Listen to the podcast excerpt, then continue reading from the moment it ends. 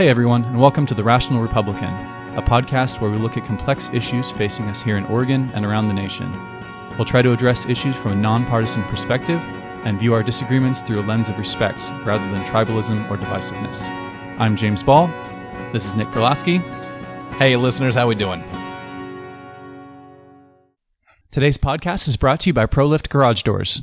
ProLift is your one-stop shop for residential and small commercial garage doors, from openers, springs, and rollers to full reinstalls. They offer same-day service on all garage door repairs with no extra charge for evenings or weekends. Serving the greater Portland metro area, call today and set up your free estimate at 503-558-6349 or at proliftdoors.com slash Portland. Again, that's 503-558 6349 or proliftdoors.com slash Portland. Before we get into this episode, we have a special announcement to make. To celebrate four years of the Rational Republican podcast, Nick and I are going to host a meetup. The meetup will take place at Steeplejack Brewing at 5834 Northeast Pine Farm Court in Hillsboro, 97124. It'll be on January 20th, 2023 at 6 p.m. So we will send out an invite to all of our past guests and see who shows up. If you could, please RSVP to james at jamesaball.com or just show up. We'll see you there. On this episode of the podcast, we have Commissioner Ben West. Congratulations on winning your election for uh, Clackamas County Commission, and welcome to the podcast. Thank you for having me. So, we on this podcast talk to a lot of Republicans, which means we talk to a lot of people who lose their elections, and so it, it is a good change of pace to uh, talk to somebody who actually won one. So, um, why don't you just take a couple minutes to introduce yourself, uh, how you got into politics, you know, how you got to where you are now. Uh, yeah, my name is Ben West. I currently serve as a Wilsonville City Councilor. Yes. And I will be finishing my term up um, on December 31st and uh, start uh, January 3rd as a Clackamas County Commissioner. So you get a nice long weekend there. I get a little bit of a weekend. yeah, I do. Uh, and that's nice, you know, going into the holidays.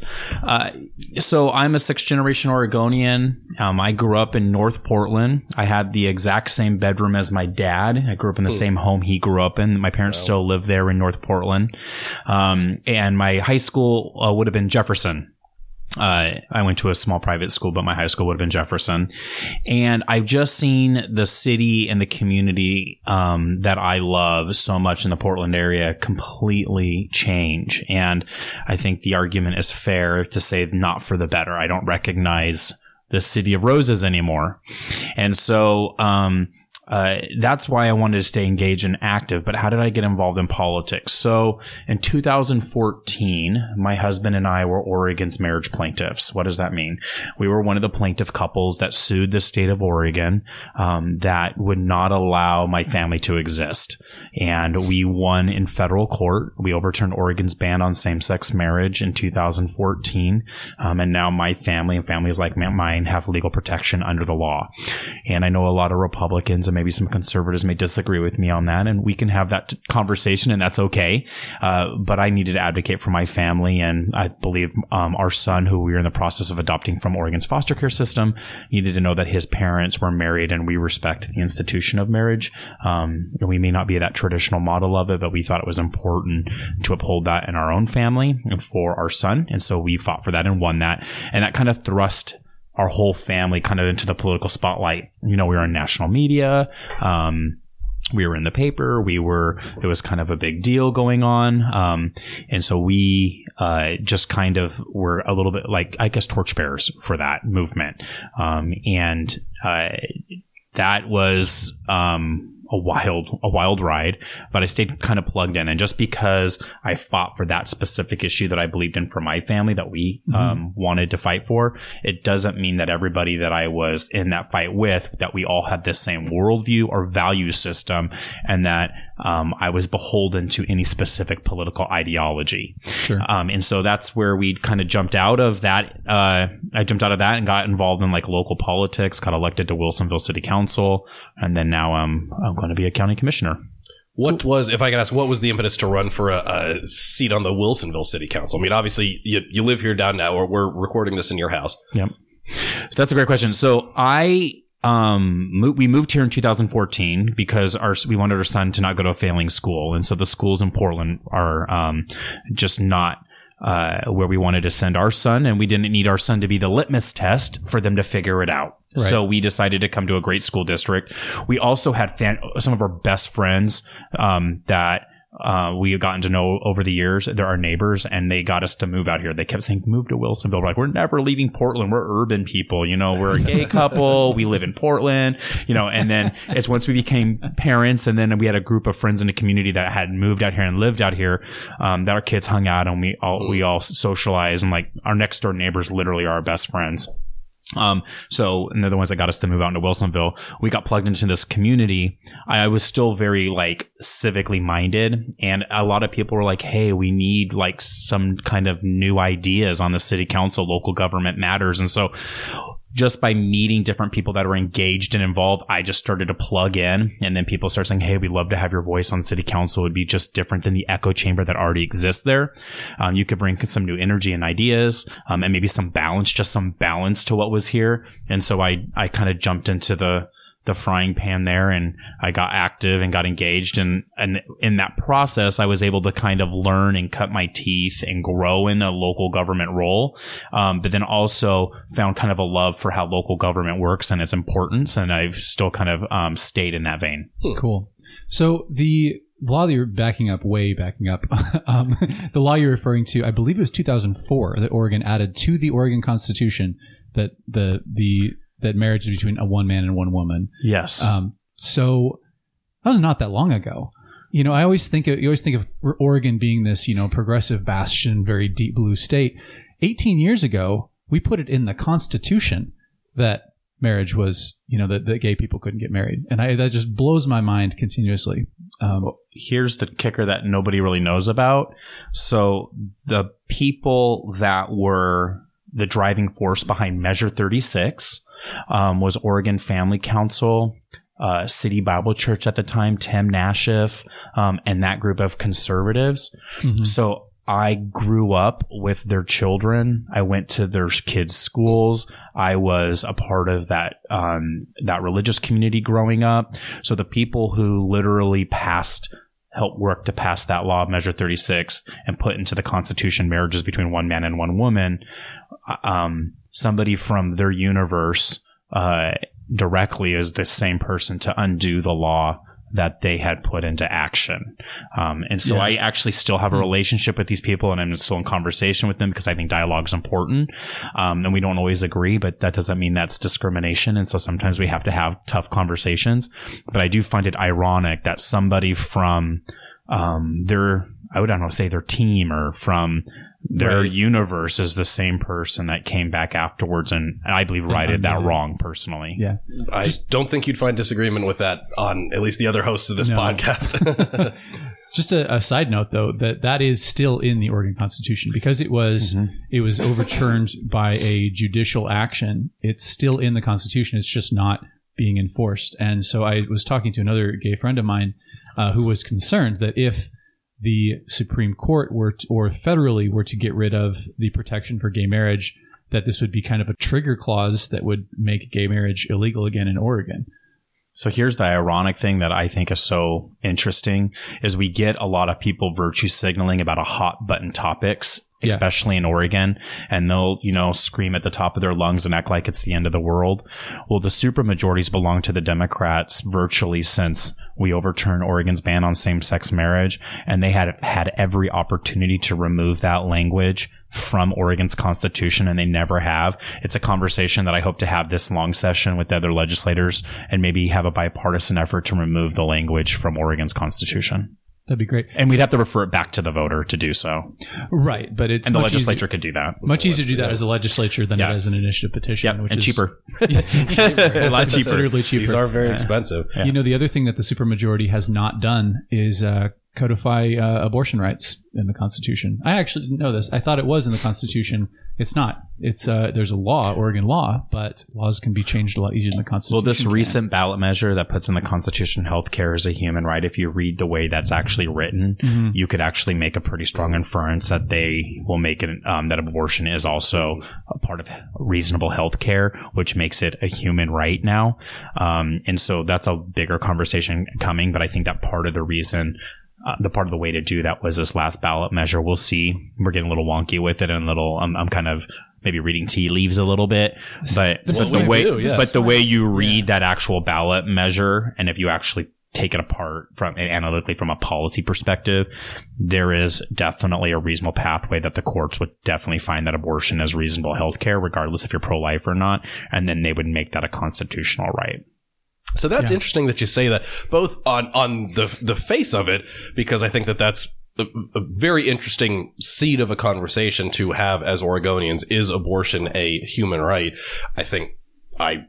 I think you and I would at least say no. I think a lot of the guests we've had on this podcast would I say wouldn't say, no. human right, and I and I consider myself Well, like, unless you're the human in the womb, you don't think of it as a right. yeah, I was gonna say I don't know about the baby. We'd have Right. to ask him. It's a much but- more complicated. Yeah, I, I also I I, I kind of like the way that you had dissected that because I mean earlier you said that you're you're a policy wonk who you know fell in love with local government and I said oh so you're you're like a, a real life version of Leslie Knope and kind of the way that you walk through that it's just if you go through and actually read the text and I feel like there's so much at the at, at in, up to and, and including what we do on podcasting there's so much discourse and there's so much dialogue about Trump and about January 6th and about pro-life or pro-choice and about, about Obama and about, you know, all these heady national topics and people love to scream at the top of their lungs.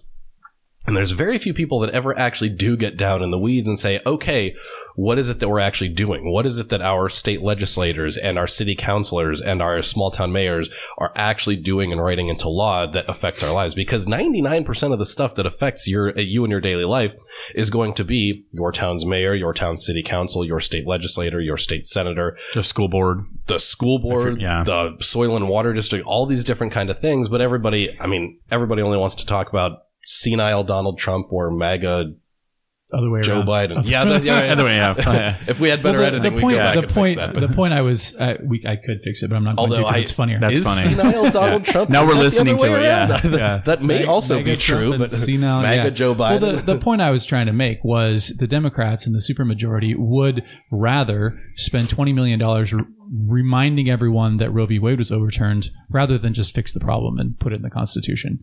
and because it helps them win elections. Here's truth. Here are two truths that I know that are absolutely true. Um, they're absolute truths. One, as a Clackamas County Commissioner, I will probably never utter the words abortion in one meeting in my four-year term. It is just not in my purview. I'm not going to deal with it. The other issue, though, that we already just alluded to was is the government that impacts your life the most is the government closest to you. It's city council, it's county commissioners, it's school boards making decisions about what your kid is being taught and what is the um, uh, the value system that is driving um, how things are done in your schools. So those are the things that impact your life the most. If you want to start changing Oregon, you have to really we, we have to stop looking for like um, the one big move to like change the one the state overnight. You have to look and begin to say, nope, I need to start from the base and from the root and start to deal with things systemically. And that's starting to win really important races. And those are local races that are important because they impact people's lives the most. And when you can show you can govern in a sober, um, strong, principled manner, you're going to start changing hearts and minds. You're going to start moving the needle over time. And then the voters are going to trust you and say, no, that person was competent and my life was better today than it was yesterday because we just had competent, good managers and leaders in local government. And that's how you start to move Oregon in a different direction besides screaming about issues that often some, um, aren't ever going to be addressed or changed or getting up into hyper partisan issues that are just like bumper stickers, taglines, or things that we hear, you know, on social media. It's really about being very mindful, principled, and targeted in your approach. And I think that we have to start winning local races and showing we can do that. And then the voters will trust us and it will be, and, and they will have gotten to know you and you've built a resume and then you do some things. I've I've said this before on the show, but I the the best email I've ever gotten from from the four years of us doing this show is not you know, hate mail from some MAGA Republican. It's not, you know, talking to somebody very important in the Oregon legislature or, you know, candidate for this office or that or whatever. It was uh, a gal who lived in Oregon City and she said, I'm I'm just so fed up with how the process works. I appreciate the guy, the work that you guys are doing because you're making this a little bit more accessible. And it moved her to go volunteer on a budget committee for, for the city. And now she's in the weeds, just kind of like what you said. And it's, it's boring and it's dry and it's mm-hmm. monotonous and it's rote and it's all these, you know, it's not sexy. It's not Yep. like Nancy Pelosi is going to go debate Adam Right. Kinzinger and, Yeah. oh, clash Yeah. of the ideological spectrum. I don't know, whatever. But like, Yep. this is the work that matters and this is the way to go through and affect change. And we were, I, I worked on Knute Buehler's campaign in 2018. We were so excited that we could have a Republican governor win. And obviously he did not. And I know so many people who worked on Christine Drazan's campaign, you know, that ended a, a couple of weeks ago as we record this now. And we were so excited that we could have a Republican that could win. And it didn't. And it would have been fantastic if either one of those, or a lot of the most recent mm-hmm. Republicans to have won, or the next person, or the person after that. But at, to your point, it's great if you can have a white knight kind of swoop in and make everything better. The reality is that's in all likelihood not going to happen. It's it's really difficult to make that happen. But what you can do, you can get involved in your local city budget committees. You can run for a city council seat or a county commissioner seat. You can go through and actually do these things that affect change. You're not beholden to some, you know, every part of whatever your voter registration's party platform is. You're beholden to finding solutions for things, as Yep. we kind of talked about before you got on the podcast. And it's it's certainly my hope that that's the way that things kind of progress forward, as people can get a little little far away from their ideological specters. Fingers crossed. Uh, f- and here's another thing that I think is super um, interesting is that yeah, Drazan lost, um, but we have to look sometimes a little deeper beyond that one race. So we made good headway in the state. We won Clackamas County in many places. Drazan won Clackamas County. I won in Clackamas County. I think there were only three incumbents in the entire state to lose. One was my opponent, Sonya Fischer. Mm-hmm. Jo Ann Hardesty lot, lost to Rene Gonzalez, which was a big race. And I think our county clerk, Sherry Hall, she lost to Catherine McMullen, right? So those are the only three incumbents in the entire state to lose. However, we um, took away the supermajority and all their um, willy nilly taxing authority in the state legislature. Um, Bonham won um, his Senate seat in Clackamas County. Jeff Helfrich won. He covers part of Clackamas County in Both the House of friends the Representatives. Yep, and and are awesome. Yeah, Those they've good both guys. been on. We yeah. both had him on. I won. Paul Savas d- resoundingly beat his opponent. So now we have a super majority in Clackamas County on the commission of four to one. Um, I think sometimes it'll be a 5-0 vote. I think there's a, a, a really good unity happening in Clackamas County to really be bold Cool. and do some exciting things.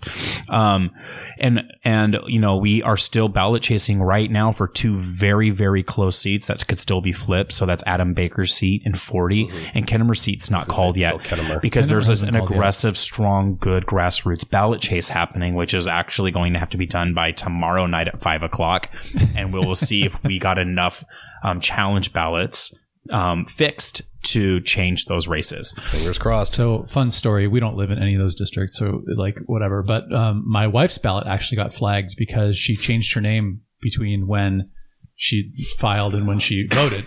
So her actually her ballot actually got sent back. It says you need to re- redo your signature, and I don't think there was anything close enough that it would have made a difference. But I was like, oh hey, I know that we can. if there was anything close in in our area, you know, maybe Voters need to know either sign your ballot exactly like your driver's license. Don't forget to sign your ballot. yeah. Or if you don't sign it the same way, look for that letter that you're going to get after you've cast your ballot.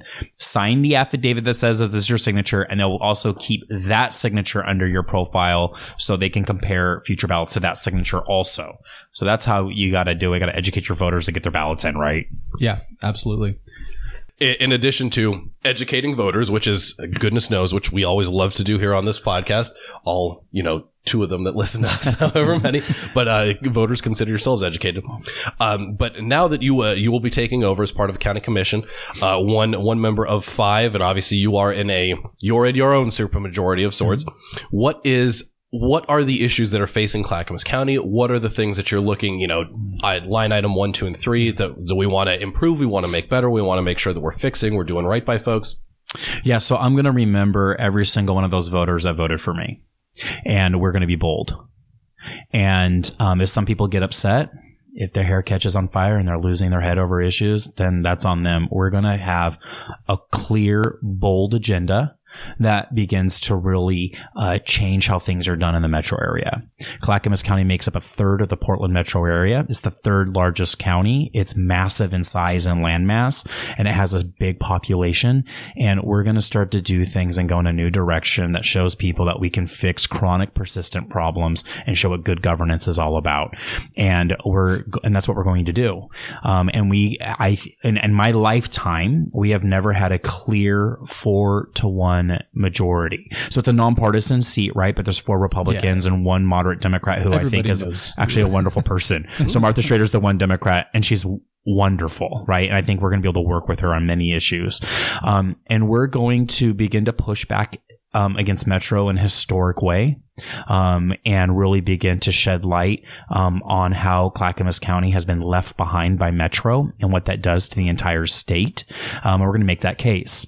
Uh, we're going to do everything we can and as po- possible with every single tool in the tool shed on how to stop tolling in Clackamas County, um, which is a regressive tax that hurts working families. It's um, it is horrible uh, when it comes to business development, and it's just bad policy. And we're going to offer different solutions.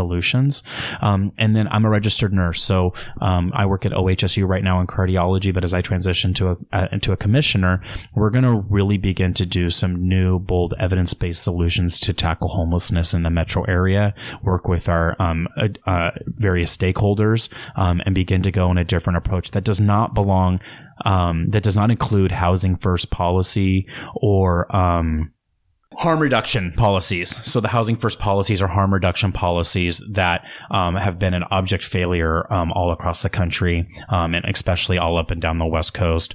We're going to begin to just do some new and bold things, and we're gonna you're gonna see solutions. It has to be evidence based, um, and we're just going to be s- governed in a very sober, strong pragmatic way and we're going to get things done uh, and solutions matter. And you're either going to get on board and get it done with us or or you're not and you're just going to be moved aside. Like we are in a crisis in many ways.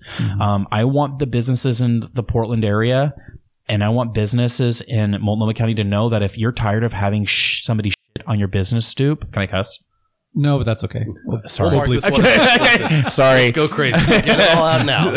sorry is that even a cuss word anymore I don't, not ask in a farmer Portland. farmer will tell you that's not a cuss word um, Ask a business owner in Portland. Yeah. So, but that's but that's what's happening, right? If Yeah. some okay, fine. If somebody wants to take a dump on your business stoop or your doorway, or you want to have chronic camping or, and watch people do fentanyl and slowly commit suicide, um, and it's impacting your business, we want them to know that Clackamas County is a place to do business. We want to incentivize you to come here, and we want you to know that we value you. You're a job creator, you're an innovator, and Clackamas County is going to make it worth your while to choose us to do your business. And we will not allow the culture that has eroded at your business to happen in Clackamas County. And so we're going after those businesses too. Yeah, and I feel it's really interesting that you say that because mean, I, you're obviously you're absolutely right that what's going on in downtown Portland is it's unrecognizable from from just what it was a couple of years ago, which is even worse than what it had been 5, 10, 15, 20 years before that. But this is the this is the direction that folks are going.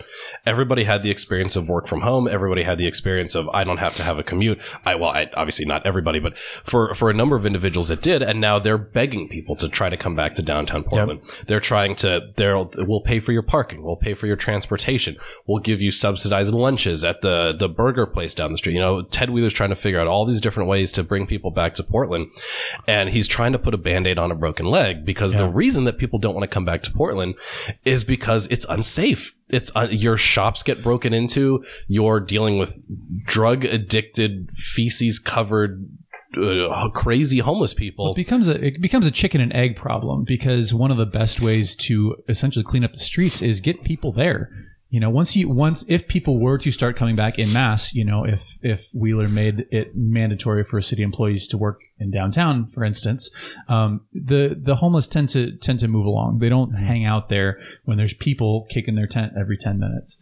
Well, so and I, I think that they would if there was some amount of effort. And bless Ted Wheeler's heart, I think his heart is in the right place, and I, I'm with him philosophically. I'd, I'd want to see that that happen. I want to see Portland kind of get back to where it could be, but there's been no effort to try to eradicate any. I know he's trying to work on the homeless camps right now, from which he's facing pressure from the county, and now we're lo- looking at loggerheads there. But it's a fantastic position for somebody like you to be in to say, "Hey, you don't need to commute to Portland every day. You can have a business in Clackamas. You can have a brewery. You can have a restaurant. You can have bike trails. You can have all these wonderful, th- all the stuff that you wanted to do up there anyway."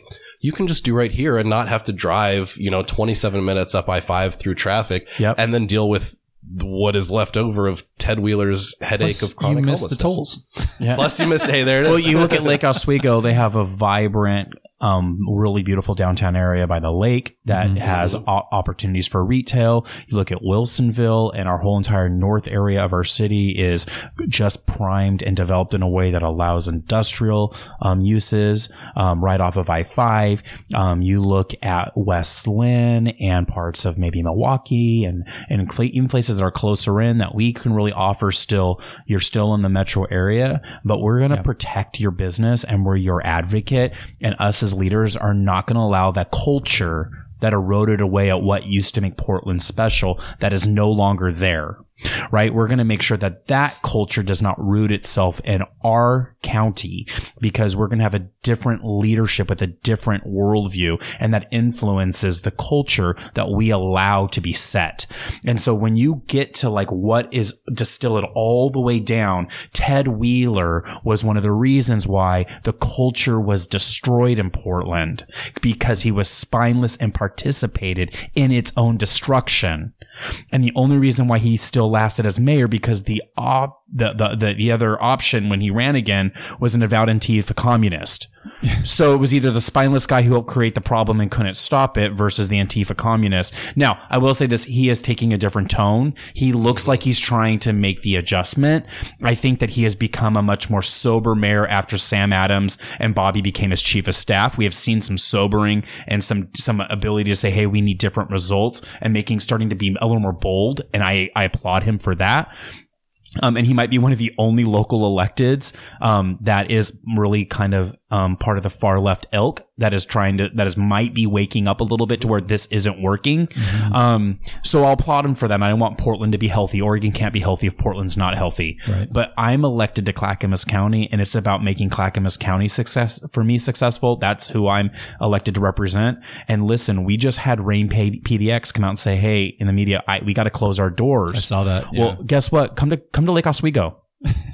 We, we will get we'll find you. We will make it worth your while. Get over. I sent them an email immediately when that that article broke because on the door when they post they the put- thing on the door, they, they put the- yeah, they put yeah. the whole her email. Yeah. I emailed the business. Please let me meet with you. We will figure it. Let us know how we can make it worth your while. name a time, name a place. Yeah, and like- so even Salt and Straw, she may have been a big old serial donor to Democrats, but she has a good business model. She employs people. So come on to Clackamas, kind of bring your headquarters here. We'll make it worth your while, right? 100%, Marcy, yeah. if you're tired of that garbage and you're tired of putting your money um, to work for people that help destroy Portland, then you come to Clackamas County and we're gonna let bygone be bygones, and we're gonna figure out how to make you successful in Clackamas County. I want jobs here. I want business here. You cannot have a strong local economy without thriving business, and we cannot demonize business and use them as political piggy banks to promote highly um, Um, divisive ideological issues and then pretend like we're gonna have a healthy economy. That that is just it doesn't work that way. So what we're gonna do is I'm gonna go knock on doors. I'm gonna say, I want your business here. I represent Clackamas County. Please be part of our team. And who knows? Darigold just decided to no, was it Alpenrose? Alpenrose just Alpenrose, decided to yeah. move part of their stuff to Clackamas County. We're cheaper. We have less taxes, less regulations. We want to remove the red tape for you locally. We want to pave the way for you to make it easy. We love and appreciate you. Bring your business to Clackamas County. We're in the metro area and the rest of them can figure out their own dysfunction, but we're going to move forward here. My wife wants to move to Oregon City, so you've almost got me sold. Come on now. I want to move to Oregon. Come on. That's right, you had already almost mentioned bought that. a house, and I'm like, we have the good we have good schools great sports programs the kids love it here we, it's beautiful we got government camp all the way down past uh to, by warm springs south you know the forest lands down there then we go past wilsonville here and oh, it's a big beautiful county that wants to welcome all the normal sane people Well, we, we moved to, to Washington I'd buy County to that get, bumper sticker. we, we moved to Washington County to get out of the, the Portland mess, but you know, Washington County even is starting to be, you know, move further to the left. Yeah. Um, you know, our county commissioners is probably three two Democrat, and so it's just uh, you just kind of see things going that direction. So I don't know. We'll see. Um, so one of the things, so I, you probably remember, I ran for Metro Council this past Uh-huh. May. Uh, was not successful, but you know that's how it goes. Strong second. Um, strong second place. Yeah, exactly. uh, so one of the one of the things that I ran into is that nobody knows what the heck Metro is, and I, mm-hmm. and I when I hear you speak, you talk a lot about pushing back against Metro, and you know my campaign manager was irritated about what one of the things Metro is do is is tax all three counties and then spend money in Multnomah. it, it, that that was like his big thing that he was like. You need to- you Clackamas County is always last. You need to, right. We're always last. Right. He's like, you need to push on this. And I'm like, nobody, I don't think anybody cares. Like, I, I don't think your voters care about that kind of thing. I don't think you're probably 60% of your voters don't know what Metro is, and the remaining 40% do not care where the money's going. Mhm. Um, how do you push back against Metro, and what are the things that Metro is doing that are, that are, um, is it just, is it the tax uh, issue? Is it? I mean, because I think Metro's pushing on tolling as well. Mhm. I mean, specifically, what is it that Metro's doing that you want to Uh, push back? shocker, Metro pushes tolling on the backs of Clackamas County. Clackamas Right. County is always last in Metro, right? Um, we have, uh, Metro likes to throw money at problems and have its bureaucratic mission creep just expand with really poor solutions and outcomes. Mm-hmm. And so at a certain point, we went from like managing a zoo and, and people's garbage has become like now homeless services and they don't know what they're doing. They're not qualified and it's wildly expensive and we're late getting money and the outcomes haven't been good. And all you, and, and every time they do, and they're taxing authorities. So every time they decide to raise property taxes to pay for a new boondoggle, seniors on a fixed income get to feel the brunt of that. Property taxes are, are are wildly out of control for many people um, in Clackamas County. Clackamas County will say overwhelmingly no, we don't support that, and then we have to go along with it. It's become nothing more than the Portland area European Uni- Union, um, and so we might need a Mexit. We call that's a metro exit right? And so you need strong leadership with a clear vision that can create that can show people with the with you use their voice to show people like is this working for you and do you know what the hell you're even paying for and I love how Metro. Oh, here's another side, just total tangent, but they do these parks in Metro. Mm. Half of them you can't oh. even get to. They're like not even maintained, and they're not even open to the public. But we get to pay for them as if we're going down to the local park with our kid to play baseball, Every right? day we're and so it's just an utter boondoggle. It's a giant bureaucratic layer that does not exist anywhere else in the United States, and it should be given back to the counties. And when you give it to Metro, you're taking local control away from the counties who know their community the best, and you're giving it to some extra behemoth layer of bureaucratic growth. It's like the blob; it just grows and it's insatiable. I I don't remember the numbers off the top of my head, but uh, Cascade Policy Research did a Cascade Policy Cascade Policy Institute did a paper on this and where Metro's land holdings are, and it's something like eighty percent are not accessible to the public, Correct. and like sixty percent are outside the urban growth boundary.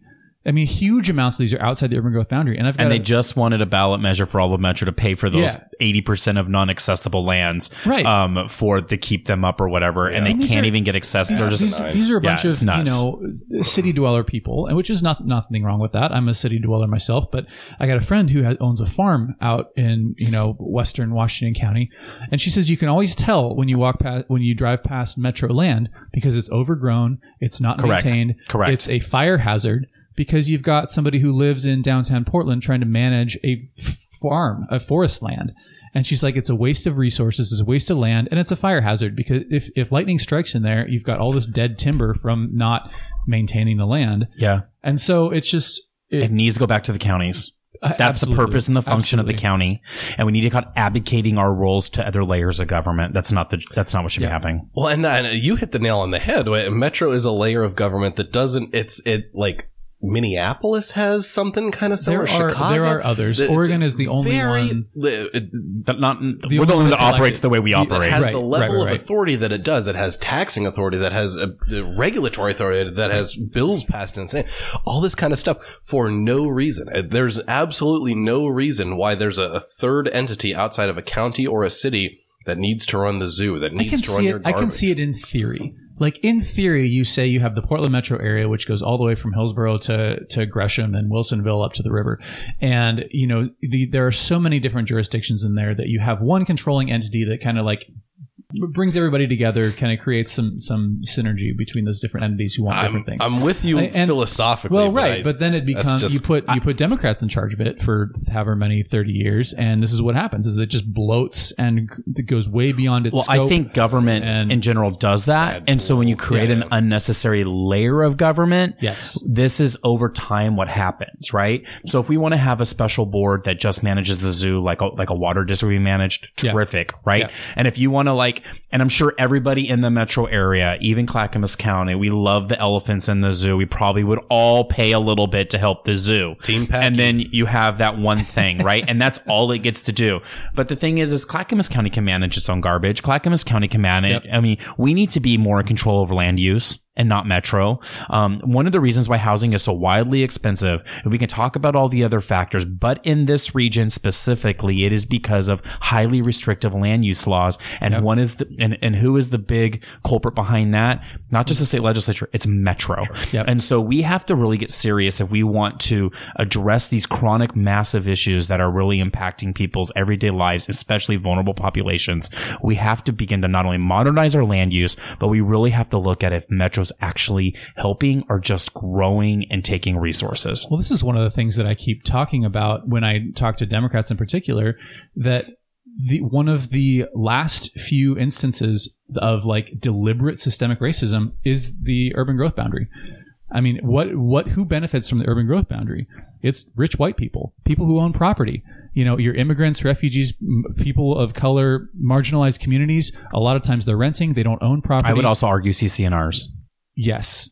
C- CC&Rs, I would also argue, but that's a whole tangent thing. But yeah. right but however um it- this is one of those I, I it's a direct it's a direct child of redlining it, it is it is keeping rich people rich and poor people poor and this is if we're really interested in in social justice and racial equality uh, the urban growth boundary needs to go that's my two cents that nobody cares about You know what's funny? Fingers crossed. I just had our friends from um wait the- we had on, the day after election our dearest friends from London came and visited us. We met them in travels in Peru and they were supposed to come sooner but they couldn't because of COVID and they came the day after election. And I was just like, could you guys remind me cuz and I looked it up so Oregon is roughly the exact same size as the United Kingdom. And I go, could you guys how many what's the population of the United Kingdom? They're like, oh, I think it was like sixty or seventy thousand people in the entire United Kingdom. million 67 Million, sorry, million, yeah, thousand, I yeah, hoped it was yeah, this way. yeah. It's not, it's not, yeah, it's not the size of Yeah, yeah, yeah. Springfield, right? But and I was like, oh, well, we're the same landmass, and we're like four or five yeah in the entire state. yeah We are not in a threat in the next fifty years of becoming LA or Denver. Right Right. And so it's just a scare tactic. You're going to have crazy sprawl. You're going to, and well, so what's wrong with sprawl Right. And so like What's but- wrong with sprawl? But but there is a way to manage things and to be surgical and smart with also using the like without terrifying everybody that you're going to become like a wildly crazy sprawler. We don't have the land or nature's going to be overly impact. The United Kingdom is the same size and it supports tens of millions of more people in population than Oregon does. And we have an abundance of actual land and buildable land, an absolute abundance of it. And we have an abundance of farmland and we have an abundance of all of it. So there is a way to find that balance. And the 1970s Senate Bill 100 is not, is no longer adequate to deal with our land use issues that we have today. Hundred percent, hundred percent. So one of the things I wanted to ask you about, and maybe this is better off, done offline, but um, as as a gay man in the Republican Party, you a lot of times are are fairly underrepresented. Uh, that's, pro- fair. probably- yeah. That's a good way to put Um, it. how how do we as Republicans uh, a attract more gay people to the party and b avoid tokenizing the few of you that that do show up to things and Um, I think there are a lot more of us than you guys know. Um, and I, we may not be as out or public about it. Um, because the moment that you don't adhere to the prescribed groupthink, um, ostracization, um, loss of friends, uh, and the hate comes on really strong. And are there extremists on both sides that are just intolerable? Absolutely. But have I been allowed to be um, who I am the most as a Republican, it's not close. Because I'm allowed to freely think and say what I believe and to grow and to change and to morph and to debate and to have the exchange of ideas as a Republican that just flat out does not exist on the left. And I'm able to objectively look at something and to have an academic um, discourse, and I can't do that on the left. And some of the most vile hate that I've ever received in my life um, against my family and against me was not from the right. Some there was some, but most of it, the majority of it, came from the left. And so, um, I uh, I don't ever want to be known as like the gay Republican Right. because I don't want to ever be associated that my immutable trait Mhm. um, dictates my value system or how I think. And I don't ever want to be judged on something that I believe is immutable. Yeah. And I want to be judged on my ideas and my actions and my character. And I want to be able to have a debate about issues without having it to be a gay or straight thing. M- me being gay is one facet of who I am. I'm a lot of things. I, can I say We'll cut it out. It's okay. Absolutely. Sorry, and you guys, I should have warned you that when you give me any whiskey, which we're almost due for a refill, I Editing- start the, the is easy. tongue starts to get a little, you know, I, I don't know. I'm sorry. Editing- editing- I'm not a church lady. I'm not. I'm sorry. It's fine. It's fine. Um, and so I, uh, but, but that's how I kind of look at this, right? And if, and if I need to have a conversation with somebody who may be, um, really, uh, really, really conservative and evangelical, I Mhm. feel like that I'm able to have an honest conversation with somebody, um, and even walk away finding common ground and disagree, disagreement in a healthy way that I can't with the left that becomes irrational. Um, and I, I, I think that in many ways, some people have changed honestly as Republicans be through relationship with me saying, Hey, I always thought this and there was always, I always taught that, but then I got to know you and your family and your son, Ben, and it just didn't jive or match. And mm-hmm. I just want you to be happy and I love you and your family. And we don't have to agree all the time, but my heart is for you. And those conversations can only happen because gay men and women are willing to have those conversations with people that we're told aren't supposed to like us. Mhm. Me winning gay marriage in Oregon changed no hearts or minds. Yeah. What it did was change the law. Right. But what I, the hard work was is saying, Hey, here's our common ground. You can even yell at me, but if you're coming honestly, let's have a conversation Let's do it. and we can have that conversation and build relationship. And through relationship, I felt like I've made more inroads and carved my own path in this party than I um, necessarily would ever have the opportunity or could do at the left. If I would have just, after being a marriage plaintiff, said I was a Democrat, it, it would have been a lot easier political road for me in Oregon. Yeah. But So the it- truth is that's not my value system. Yeah. It, it's funny because honestly, we we in a recent episode we interviewed with um, uh, George Carrillo, who had run for governor as a Democrat and then proceeded to endorse Christine Drazan in the general election, and he had said, you know, we said, uh, well, why are you doing this? What, you know, you're a Democrat. You ran for election as a Democrat. Why are you endorsing a Republican? And he said, honestly, it's because Christine is closer to my, she's close to my value system. We're doing a whiskey pour while he's talking. That's, I, which I, I do appreciate that. I can't cuss, but we can drink whiskey on the podcast. You can drink whiskey. I haven't used the F word yet, so y'all are lucky. Editing, Listeners, editing is easy. I can, I can edit it out. But uh, but but he said the same thing. He said, "Look, I am I, I I am what I am. I want everybody that I know to be able to be successful. I want people to be able to be free thinkers, and that." Doesn't exist if it's a choice between Tina Kotek and Christine Drazan. He said that's a that's an easy one for me. I sat Yeah. down, I met with Christine, and that's what she values. Tina does not. I, we had another friend But who was well, well, so the, we asked him like, why not just be a Republican? And you know, why not just just take the plunge and jump all the way over? And it was abortion and gay marriage. Was, Well, was you all know I'm, I'm in a mixed marriage. I'm married to a Democrat. yes, yes. Right? So so that is makes two of So us. is- Yeah, I- okay. My wife is a she We was call the those a mixed marriage. at her school. She's a PAT uh, public school teacher. So I, my wife's very much a Democrat, but and I, and I appreciate where he was coming from. But I it kind of to your Mhm. point is just like there's a lot fewer people like the three of us, and a lot more people like the January sixth Donald Trump whatever. And he's like, I'm just not there yet. We also have a friend who is a he worked for the legislature. He's a Democrat. He's a Democrat like I'm a Republican, pretty centrist, pretty moderate, easy Mhm. to talk to, anything.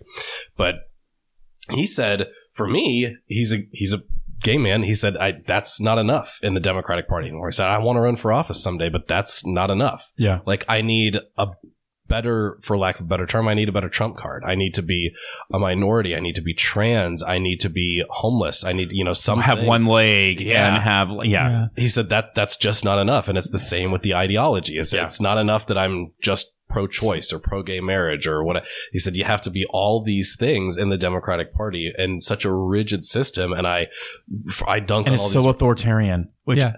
which if you look at the gay culture in the past, we're like we bristle at all authoritarianism, right? Like when the when the when the when the church was really hyper authoritarian, and you know with the Jerry Falwell group and the Mhm. and the moral majority, and you know all the issues with gay culture back, whatever. Like we're a little counterculture in a way that, that that's gay. Uh, to me, being gay is always about being a little bit punk. You're a Mhm. little anti-authoritarian, and I don't like it from either side.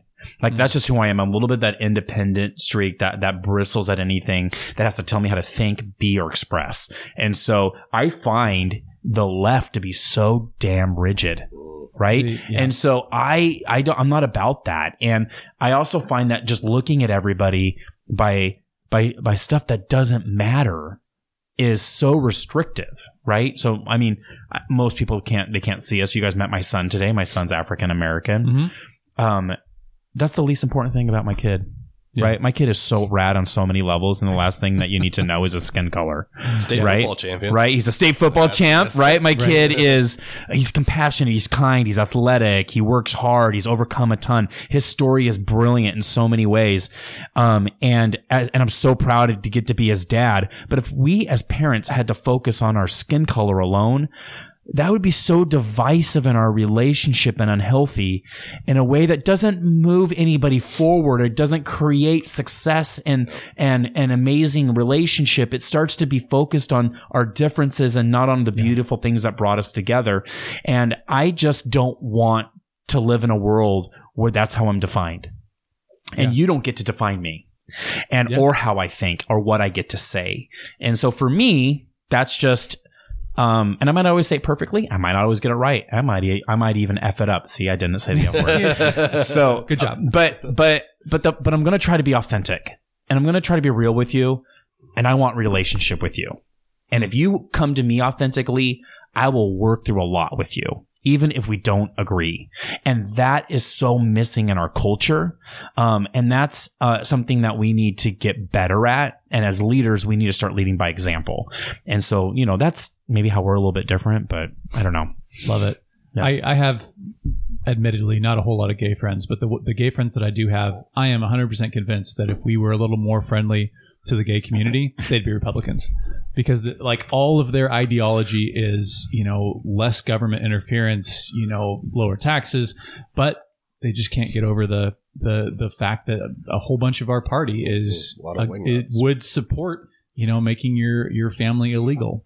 but a whole lot of them don't. Yeah. And a whole lot of and a whole lot of them also don't see us as only caring about being gay. Like I I care about my pocketbook. Mm-hmm. I care about um, mental health and homelessness as a gay man. I also have a dog in those fights. I care about um, making Well, I think that that's why they would be Repu- Republicans because they care about those things. Yeah. And then our party is just, in a lot of ways, openly hostile to them. I've gotten a, should mention you also you have a dog in that fight you also literally have a dog you have a very I, adorable you're holding Miss Miss Miss. Olive on your lap. She's licking you. Fear. That's Miss Olive. She is. How old is Olive, Paul? 12? 11? So that was that Nobody was can- uh, nobody that can was see a, the that no dog, one can but- see her. She's um she's all black, a little bit brindle with the white little uh, patch on her chest, but she is got the little cute Frenchy face and the little bat ears, and she's all kinds of clownish farts and snorts and all of that. We, we have a smushy faced dog too. I, as as listeners well know, Bentley has made multiple cameos on the pod. But I, it- it's funny that you kind of phrase it that way because I think that that is one of those things where I remember we actually. I, we've had her as a she's a friend of the pod. She was a, a guest of ours before, but the current chair of the PPS school board Mhm. was actually the officiant at our wedding, and we met one time and she said, "Let me just meet you." She, my wife, taught her students, taught her children, And she said, "Oh, you know, let me go through and I'll let me just meet your husband, so I have something to say when we go through and go through the ceremony." And after about ten minutes, she just leans over to my wife and she says, "Is he?" A Republican? Like this was like the thing, and it's Right. like, oh my god! And it's like I I I'd only been in Portland two years or so at that point. It's just like, oh my gosh! But it's like it's so easy to find a thing that defines you. If it, if it's your job, if it's Mhm. your sexual orientation, if it's your where you're from, if it's you know, we we have a very good friend who you could easily define as being a Duck fan. Matt, if you're listening, that's like it's just like all right, man, like that's like his thing. Sorry about. Yeah, that I was- know, he's probably rough. brutal That right a now. rough. Hey, I, Unless you're a Beaver fan, I then it was sorry, wonderful. yeah. It was One that was one of the a- Yeah. greatest games I've ever seen. It was Oh my god, that comeback is. Yeah. uh, Oh, I love it. Oh I, my I moved to what was it? Beavers Thirty-one to minus ten. What? 31 Yeah, to 10 They're down by- at one point. Oh my god, it's crazy. Beavers won 30. Come on, special teams. I Yeah. can you imagine? Yeah, There those was- guys are having There was a whole storm of mess that was caused so that comeback to happen. Ducks. I still remember the hearts. uh, was the Fiesta Bowl several years ago where Oregon was up 31 zip and ended up win- losing to TCU. Oh. So Oregon has day. a bad, Those bad horned froggies. habit of that. But I, but I, to, to kind of close out my my sentence, which I don't get me wrong, I'll talk about the Beavers being amazing all day. But Are you a Beavers fan? I, I married, I married up. I married a Beaver. I Okay. went to the University of Texas undergrad, so I Okay. orange to orange, easy transition. But all your clothes still fit. You're good. yeah, there you go. Boy, none of my clothes from college, fit, I'd tell you that much. But no, I, I it's one of those things where I, I will absolutely uh, take one more sip of whiskey here in uh, the hope two. that oh yeah, take two. We'll take take uh, two big boy sips here. To in, in the hope that people are able to stop seeing each other as the first thing that that they learn about that person. Correct. Start That's being able to have wonderfully said. conversations with each other Yeah. and at, you know getting good work done, finding common ground where you can, disagreeing respectfully where you have to, but being able to get good things done and not being able to just pigeonhole somebody. And that's Yeah. I, frankly, it's it's our party that needs to do a lot of work on that. Yep, absolutely. Well, gents, we are running out of time. So, uh, one of the things we like to do at the end of our podcast is ask, ask our guest who their favorite Republican is living, dead, Oregon, national. Uh, pick whoever you like. Oh my gosh. Okay, so I, this is probably cliche, um, but well, no, it's not. No, it's not. But uh, I'm gonna say one of my favorite Republicans that you may have never heard anybody talk about is Frederick Douglass. Frederick Really? Douglass. All right. Yeah. Yeah, and that literally just came to me. I think I was going to go something a little more common, but Frederick Douglass is a personal hero of mine, um, and uh, I think that he is one of the greatest um, pieces of the entire American story, and he embodies exactly what our first principles are, even when we did not embody those first principles. And um, I remember visiting his home, which is now a museum in D.C. Um, area, and uh, very much inspired my worldview. And so I'll say Frederick Douglass as the as the person who is not with us any longer as a Republican. Um, I don't know if people who don't Mm-hmm. That's know, Yeah. uh, he was born a slave. Yeah. My Um, dad and- read a bunch of his books. Yeah, and then rose to um, became a free man, and then became a confidant of Lincoln, and was uh, didn't always agree with Lincoln. They sometimes butted heads, but was a change agent in his generation uh, for. Um, demanding that we live to our first principles, which are beautiful and wonderful and rooted in our founding documents. Um, and he challenged us to be better. So I love Frederick Douglass. And then the guy who inspires me the most right now, and I'm trying to, um, and has me the most intrigued, is uh, Governor DeSantis in Florida. Yeah, we were talking about Here, this before the pod, but if he can beat Trump in the primary, I will. He will be my favorite Republican. Well, and I even ideological issues aside, which I he is more to the conservative end of the spectrum, and that's fine. But I he gets stuff this done. He don't care. shows he shows how to get it done. This He- is what sober, Yeah. strong, good governance looks like. We're going to move the ball down the field. This is how we do it. Um, and so I I respect his leadership and the fact that he has backed it up with good policy that have that has um, really improved the lives of people who live in Florida. So much so that people want to live in Florida, and it's one of the fastest growing states in the union. yep. Wouldn't have had that on my bingo card ten years ago. you know, we're- good for we're- you, Governor. I know, DeSantis. that's right. we we are well over time, but you know, one of the re- things that I can am concerned with, and that that defines how I vote a lot of the time, is your impact on humanity.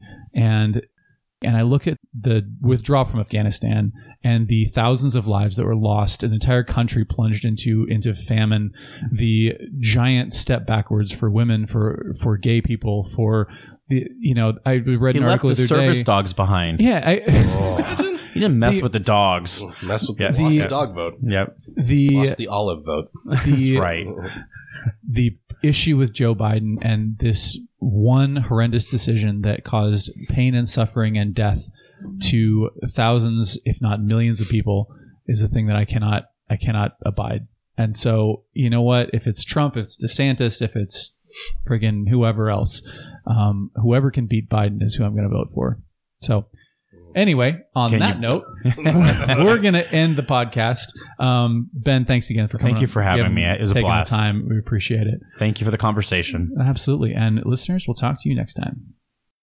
Thanks for listening to the Rational Republican podcast. Your hosts are James Ball and Nick Perlosky. The show today is brought to you by ProLift Garage Doors of Portland, serving the greater Portland metro area for all your garage door installation and repair needs. If you'd like to get in touch with the show, you can email us at james at jamesaball.com or follow us on Facebook, Twitter, or Instagram. You can find our episodes at jamesaball.com, Apple Podcasts, Google Play, or wherever you find your podcasts.